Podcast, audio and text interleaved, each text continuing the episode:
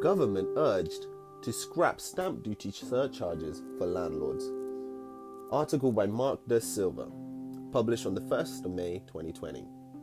The government should aim to stimulate housing market activity post lockdown by abolishing the 3% stamp duty surcharge for buy to let landlords buying additional properties, according to Mary Ann Bowring, managing director at Ringley Group.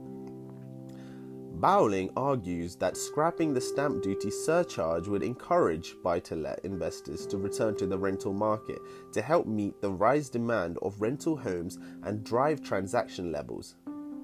Additionally, high stamp duty and reduced mortgage relief have led many buy to let investors exiting the rental market, with the number of private landlords hitting a seven year low in 2019 data from Hamptons International shows.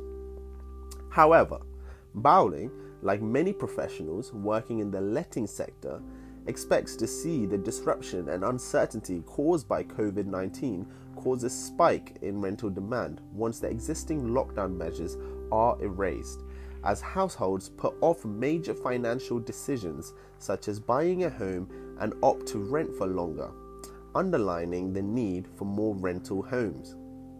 She said a stamp duty holiday would no doubt cause a rush of transactions and help breathe life into a housing market that has been put into deep freeze in an effort to battle coronavirus. The government should be looking at long term solutions as well as short term sticking plasters when it comes to fixing the UK housing market. Millions of Brits were already renting and the number was predicted to grow anyway, with or without coronavirus. The disruption caused by coronavirus will likely see rental demand grow as banks squeeze potential buyers with tighter letting restrictions and people put off buying or selling a home as it becomes a clear COVID 19 will cause continued uncertainty and disruption in the medium term.